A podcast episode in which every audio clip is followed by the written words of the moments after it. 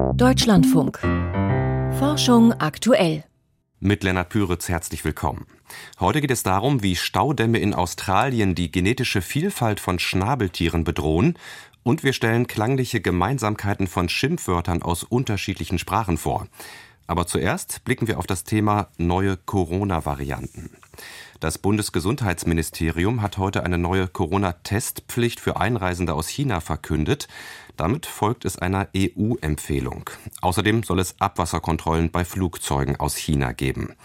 Das sind Reaktionen auf die heftige Corona-Welle dort und die Sorge vor neuen, besonders ansteckenden und immunevasiven Varianten, die also die Immunantwort des Körpers besonders gut umgehen könnten. Die WHO hat sich gestern wiederum besorgt gezeigt über die Mutante XBB15. We are concerned about its growth advantage, in particular in some countries in Europe and in the US, where XBB.1.5 has rapidly replaced other circulating variants. Zum Beispiel in den USA habe diese Mutante schnell andere Varianten verdrängt. Was also zeichnet XBB15 aus? Und wie groß ist das Risiko, dass mit der Infektionswelle in China tatsächlich neue Varianten entstehen? Darüber habe ich gestern mit Richard Neher gesprochen. Er leitet die Forschungsgruppe Evolution von Viren und Bakterien am Biozentrum der Universität Basel. Ich habe ihn zuerst gefragt, welche Corona-Varianten aktuell in China dominieren. Ja, in China dominiert ähm, die Variante BA5.2 und BF7. Das sind beides Nachfahren von BA5, die hier im Sommer bei uns auch dominiert hat. BA5 war verglichen mit den vorherigen Omikron-Varianten, also BA2 und BA1, zu einem gewissen Grad immunevasiv. Das heißt, es hat äh, im Sommer zu einem Peak in der Zirkulation geführt, zu einer kleinen neuen Welle. Und aus BA5 sind jetzt dann auch viele andere Untervarianten hervorgegangen. Und zwei davon, also BA5.2 und BF7, sind jetzt in China dominant. Was bedeutet denn jetzt die aktuelle Infektionswelle, also diese zahlreichen Infektionen innerhalb von kurzer Zeit nach der Aufhebung der No-Covid-Eindämmungsmaßnahmen für die Virusevolution in China? Wie groß ist da das Risiko, dass neue Mutanten entstehen, speziell vielleicht auch solche, die zu mehr Infektionen oder schwereren Krankheitsverläufen führen könnten? Meine, tatsächlich zirkulieren diese Varianten in China wahrscheinlich schon seit zwei, drei, vier Monaten und sind jetzt natürlich mit dem Aufheben der Restriktionen äh, durch die Decke gegangen. Tatsächlich ist es so, dass eine kurze, hohe Welle in einer Population, die tatsächlich vorher fast noch nie Omikron-Varianten gesehen hat, vergleichsweise wenig Risiken birgt, dass dort immunevasive Varianten entstehen, weil der Selektionsdruck dafür ja gar nicht da ist. Also ich sehe da keine große Gefahr dass in China hier eine neue immunevasive Variante äh, entsteht. Diese Gefahr ist vermutlich im Rest der Welt tatsächlich größer. Könnte sich diese Situation und auch das Risiko dann ändern, wenn in China jetzt eben auch ein Großteil der Bevölkerung infiziert war, Kontakt mit den dort äh, umgehenden Varianten BA52 und BF7 hatten, dass dann eben das Virus doch unter höherem Selektionsdruck steht und sich entsprechend verändern könnte? Eine Welle, die sehr schnell hochgeht, geht typischerweise danach auch relativ schnell runter. Und ähm, deswegen glaube ich eigentlich nicht, dass am Ende dieser Welle tatsächlich der Selektionsdruck schon wirklich, wirklich hoch ist. Ich gehe davon aus, dass die Fallzahlen runtergehen und ähm, die Menschen sind ja dann auch eine gewisse Zeit durch das angeborene Immunsystem durch angeborene antivirale Antwort geschützt vor Wiederinfektion. Also ich glaube eigentlich nicht, dass äh, durch diese Welle per se hier eine besondere Gefahr besteht, dass immunevasive Varianten entstehen. Mhm. Was ist denn grundsätzlich nötig, um möglichst früh zu erkennen, wenn eine neue potenziell gefährlichere Variante auftauchen sollte, beispielsweise auch in China? Ja, ich meine, wir brauchen ein relativ engmaschiges Netz der genomischen Überwachung und zwar sowohl bei uns als nach Möglichkeit auch in anderen Teilen der Welt. Und diese Daten müssen so offen wie es geht geteilt werden, denn die Summe dieser Daten ist mehr als die Daten, die man selber hat. Wie gut ist denn die Datenlage aus China oder der Datenaustausch mit China? Wie gut sind die Daten, die Sie da bekommen, um Ihre Modelle zur Virusevolution zu füttern? Also aus China haben wir tatsächlich bis vor einigen Wochen sehr, sehr wenig Daten gesehen. Jetzt über die Feiertage hat China einige hundert Sequenzen geteilt, ähm, sodass wir jetzt doch ein relativ gutes, kein perfektes Bild, aber ein sehr viel besseres Bild davon haben, was in China zirkuliert. Zusätzlich haben wir Daten zum Beispiel aus Singapur oder Japan, Südkorea, zum Teil auch aus Italien, wo Reisende aus China beprobt worden sind und diese Daten sequenziert sind und das deckt sich eigentlich ganz gut. Mhm. Bleiben wir noch mit einer Frage bei China auf EU-Ebene wurde und wird ja gerade diskutiert, wie auf die Infektionswelle dort reagiert werden soll. Stichwort Einreisekontrollen, Testen vor Abflug bzw. bei Ankunft, Monitoring von Flugzeugabwasser. Welche Maßnahmen sind aus Ihrer Sicht sinnvoll und lässt sich eine neue Variante in einer globalisierten Welt überhaupt effektiv aufhalten? Ja, das Aufhalten einer Variante hat zumindest bei uns im stark vernetzten Europa noch nie funktioniert. Und die Chance, dass das funktioniert, sind auch denkbar gering, wenn innerhalb des Landes oder innerhalb des Kontinents in dem Fall die Krankheit, die Erreger ungebremst zirkulieren. Was die Überwachung von Flugzeugabwässern und Reisenden und so weiter angeht, dort denke ich, dass es nur mittelfristig sinnvoll sein kann, solche Programme als Teil, als Baustein einer umfassenden Strategie zur Variantenüberwachung zu haben wo man eine Komponente hat, die quasi bei uns in Europa die zirkulierenden Varianten überwacht und Überreisende am besten in einer freiwilligen und anonymen Art und Weise auch die Zirkulation weltweit abschätzen kann. Aber jetzt da schnell irgendwelche Tests zu implementieren, bringt uns wahrscheinlich nicht viel weiter. Sie haben eben gesagt, dass Sie die Entwicklung einer vielleicht potenziell nochmal gefährlicheren Variante eher nicht in China, sondern in einer anderen Weltregion sehen. Schauen wir mal auf eine andere Weltregion. In den USA breitet sich gerade die Corona-Variante XBB1.5 schnell aus, dominiert inzwischen das Infektionsgeschehen. Das ist eine Kombination zweier BA2-Varianten. Warum setzt sich diese Variante zumindest in den USA gerade so schnell durch? Ja, also diese XBB-Variante ist, wie Sie schon sagten, eine Rekombinante aus zwei BA2-Varianten und sie hat Eigenschaften vereint, die sie sehr immunevasiv machen. Aber bislang, diese Variante war vor allen Dingen in Südasien relativ weit verbreitet über den Sommer und hat jetzt zusätzlich zwei weitere Mutationen gefunden.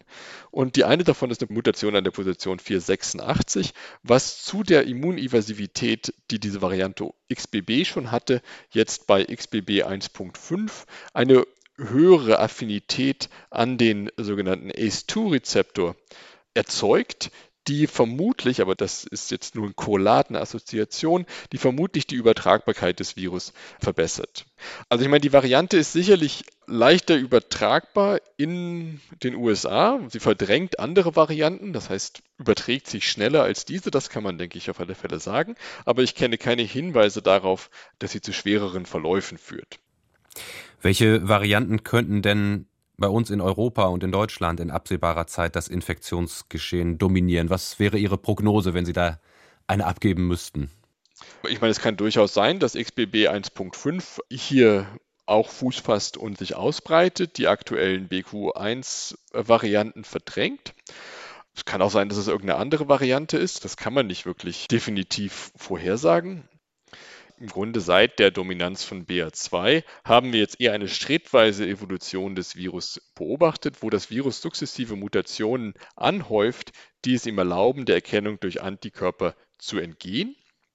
Und viele dieser Mutationen haben vermutlich auch die Nebeneffekte, die für das Virus ungünstig sind, das heißt die Funktionsweise des Virus beeinträchtigen und dann entstehen weitere Mutationen, sogenannte kompensatorische Mutationen, die diese Nachteile wieder wettmachen, also die halt durch andere quasi Nachbesserungen in Anführungsstrichen das Virus wieder funktionsfähiger und dadurch übertragbarer machen.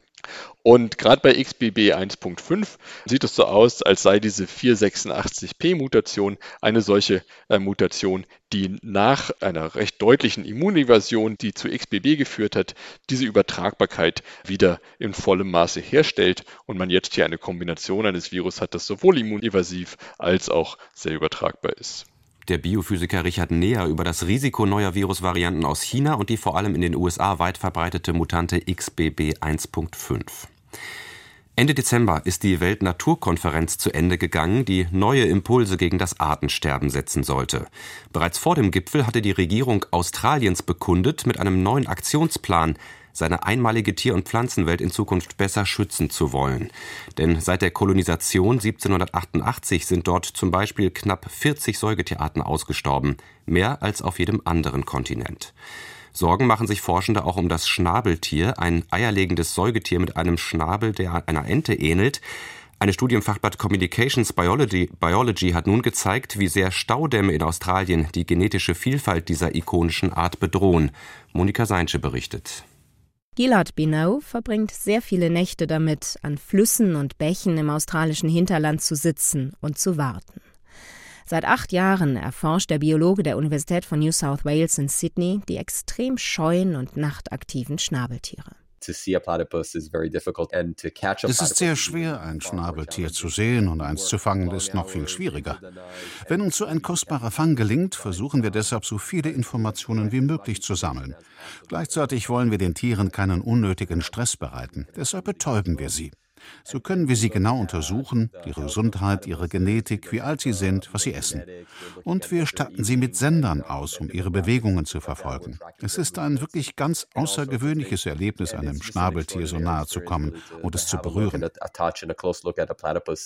Seit die ersten Europäer nach Australien kamen, sind die Schnabeltierbestände dort massiv zurückgegangen. Anfangs wurden die Tiere ihres Pelzes wegen gejagt. Heute leiden sie unter der Abholzung von Wäldern. Flussufer erodieren und in den Flüssen landet so viel Sediment, dass sie häufiger trocken fallen. Außerdem töten eingeschleppte Füchse und Katzen die Tiere. Völlig unbekannt war bislang, welchen Einfluss Staudämme auf die zumeist im Wasser lebenden Schnabeltiere haben. Zusammen mit einem großen Team von Forschenden hat Gilad Binot deshalb fast 300 Schnabeltiere in vier verschiedenen Regionen von New South Wales gefangen. In jedem Gebiet wurden Flüsse mit Staudämmen und nahegelegene Flüsse ohne Staudämme beprobt. Luis Mijangos von der Universität von New South Wales in Canberra hat die genetischen Daten der gefangenen Tiere ausgewertet. Wir haben verglichen, wie sich die Tiere oberhalb eines Staudamms von denen unterscheiden, die unterhalb der Staudämme leben. Die genetischen Unterschiede sind extrem groß, und zwar umso größer, je älter der Staudamm ist. Wir sind uns also sehr sicher, dass seit dem Bau der Staudämme kein Schnabeltier mehr auf die andere Seite gelangt ist. Das ist ein Problem, denn die einzelnen Schnabeltierpopulationen sind ohnehin klein. Wenn sie keinen Kontakt zu anderen Populationen flussauf oder abwärts haben, kommt es schnell zu Inzucht und einem Verlust an genetischer Vielfalt. So gefährdeten Staudämme das langfristige Überleben der Populationen, sagt Gilad Binau. Besonders während extremer Dürren ziehen sich Schnabeltiere in sogenannte Refugien zurück, Flussabschnitte mit tiefen Löchern, die noch lange Wasser halten. Wenn sie die aber durch ein unüberwindbares Hindernis im Fluss nicht mehr erreichen können, mindert das die Chance der Population, extreme Ereignisse zu überleben, und die Gefahr steigt, dass eine ganze Population ausstirbt. Und so etwas haben wir schon gesehen. Um das zu verhindern, wäre es nach Ansicht der Forscher sinnvoll, einzelne Schnabeltiere auf beiden Seiten der Staudämme einzufangen und auf der jeweils anderen Seite wieder auszusetzen. Außerdem könnten künstliche Strukturen an den Staumauern in der Art von Fischtreppen den Schnabeltieren helfen, die Dämme zu überwinden. In jedem Fall sei es wichtig, das Problem anzugehen, findet Gilad Binau. Ich mache mir große Sorgen um das Schnabeltier und andere Süßwasserarten. Australien ist sehr schlecht darin, seine Naturschätze zu bewahren. Es hat die höchste Aussterberate unter Säugetieren in der ganzen Welt. Außerdem wird in Australien pro Jahr mehr Wald abgeholzt als in jedem anderen Industrieland und als in den meisten Entwicklungsländern. Noch leben Schätzungen zufolge zwischen 30.000 und 300.000 Schnabeltiere in Australien. Aber je stärker der Klimawandel voranschreitet, desto mehr könnten, neben Abholzung, Staudämmen und eingeschleppten Arten, auch Dürren einzelnen Populationen zum Verhängnis werden. Ein Beitrag von Monika Seinsche. Jede Sprache hat sie, Schimpfwörter und Flüche. Sie dienen überall ähnlichen Zwecken. Es geht vor allem darum, Ärger auszudrücken und Frust abzulassen. Aber haben Schimpfwörter über alle Sprachen hinweg noch andere Gemeinsamkeiten? Gibt es vielleicht klangliche Eigenschaften, die allgemein gelten? Forschende der University of London haben sich auf die Suche gemacht und eine Art universelles Muster entdeckt. Im Fachblatt Psychonomic Bulletin and Review berichten sie darüber. Lucian Haas hat sich die Details angeschaut und mit einer Studienautorin gesprochen und noch ein kurzer Warnhinweis. Der Beitrag enthält einige Kraftausdrücke.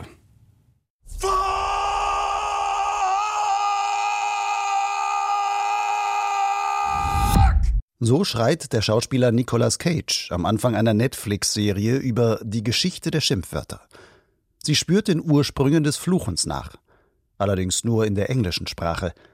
Die Sprachforscherin Shiri Lefari und Kollegen von der University of London haben den Fokus nun viel weiter aufgezogen. Sie fragten sich, gibt es in den verschiedensten Sprachen klangliche Eigenschaften, die Sprichwörter universell auszeichnen? Sie wurden fündig, an unerwarteter Stelle. Die Gemeinsamkeit liegt nach ihren Erkenntnissen nicht darin, was Schimpfwörter haben, sondern was sie nicht haben.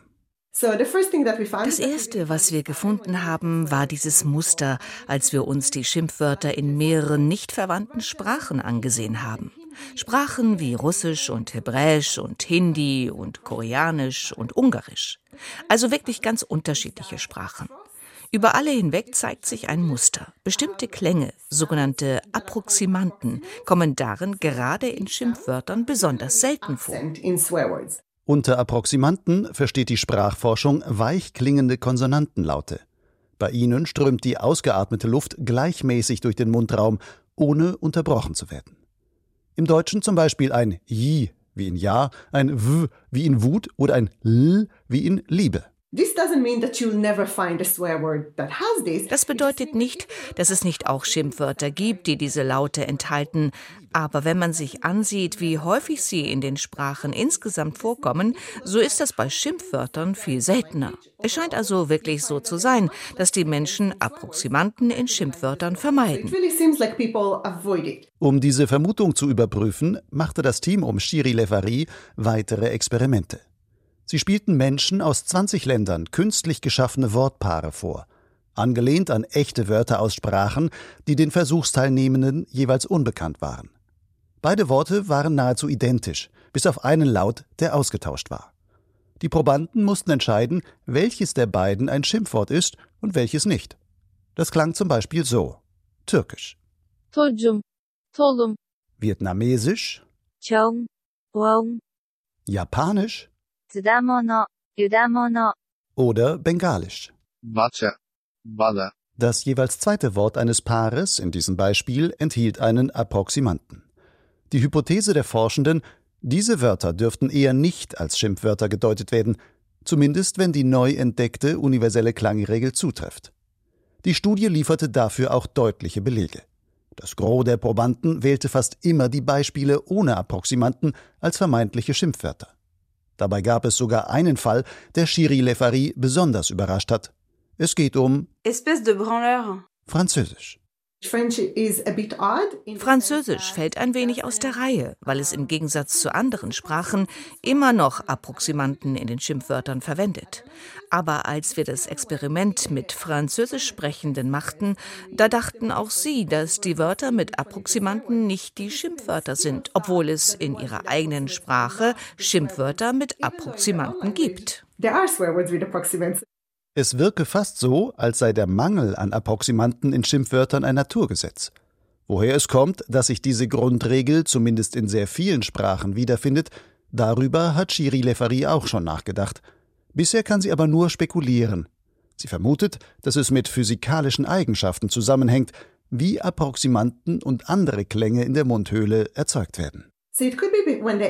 Es könnte ja sein, dass es keine sehr befriedigende Art und Weise ist, Wut auszudrücken, wenn die Luft frei fließt. Bei den meisten anderen Klängen gibt es für den Austritt des Tons einen Widerstand. Das ist dann die bessere Möglichkeit, Frust auszudrücken. Weiche Klänge unerwünscht, Lucian Haas über klangliche Gemeinsamkeiten von Schimpfwörtern in unterschiedlichen Sprachen. Und damit sind wir bei den Wissenschaftsmeldungen des Tages, heute vorne mit meinem Kollegen Piotr Heller. Die Zahl der Atemwegserkrankungen in Deutschland ist zum Jahresende hin gesunken. Das Robert Koch Institut schätzt, dass es in der letzten Woche des Jahres 6,4 Millionen akute Atemwegserkrankungen gab. Somit waren knapp 8 Prozent der Bevölkerung betroffen.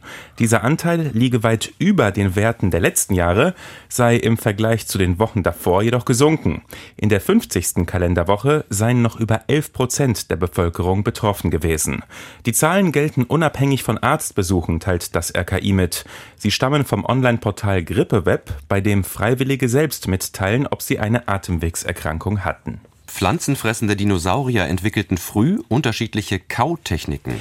Das zeigt eine Analyse britischer Forscher. Sie hatten sich Dinosaurierarten vorgenommen, die jeweils die frühesten Vertreter großer Pflanzenfressergruppen waren. Computersimulationen ergaben, dass die Arten bereits unterschiedliche Kautechniken entwickelt hatten. So hatte etwa der Heterodontosaurus im Verhältnis zu seinem Schädel eine große Kiefermuskulatur. Er konnte somit zähe Gewächse zermahlen.